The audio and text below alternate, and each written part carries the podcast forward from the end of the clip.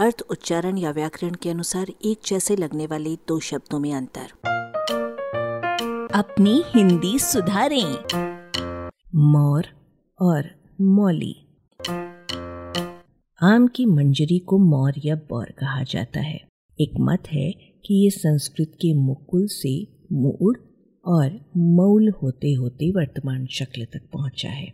यूँ तो मुकुल के माने दस्त कराने वाली दवाओं का सरताज जमाल कोटा होता है, पर यहाँ उसे सिर्फ़ कली मानिए। मोर विवाह के समय पहने जाने वाले एक शिरोभूषण को भी कहते हैं। इस शब्द के अन्य अर्थों में शिरोमणि, श्रेष्ठ, सब में मुख्य, प्रधान आदि सम्मिलित हैं। सिर के मुकुट या सिरताज या सरताज के लिए सिरमौर शब्द चलता है। कई बार हम सुनते कहते हैं कि अमुक आदमी अपनी टोली का या अपने क्षेत्र का सिरमौर है। मुकुट के अर्थों का विस्तार इस प्रकार है।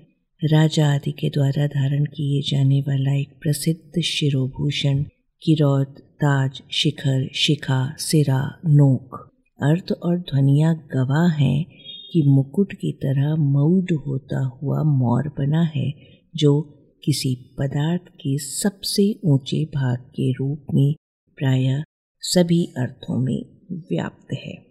एक शब्द मौली है, जिसके बारे में लगता है कि मोर डबल रोल कर रहा है। आगे बताए जा रहे इसके अर्थों को सुनकर बहुत से लोग इस अनुमान की गिरफ्त में आ सकते हैं। शिरोमणि प्रधान, सरदार, नेता, मुकुट, किरीट, ताज, सिर, चोटी चटाचूट चूड़ा, उच्चतम बिंदु। लेकिन संस्कृत के मौली और हिंदी के मौर की वास्तविक ऐतिहासिक दूरी शब्दकारों ने मौली को मूल से जोड़कर स्थापित कर दी है।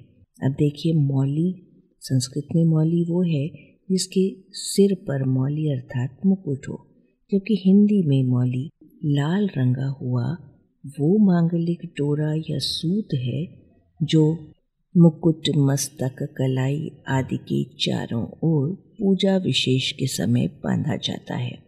इन शब्दों के चक्कर में हम कहाँ से कहाँ पहुँच गए? आलेख भाषाविद डॉक्टर रमेश चंद्र मेहरोत्रा वाचक स्वर संज्ञा टंडन। अरबा की प्रस्तुति।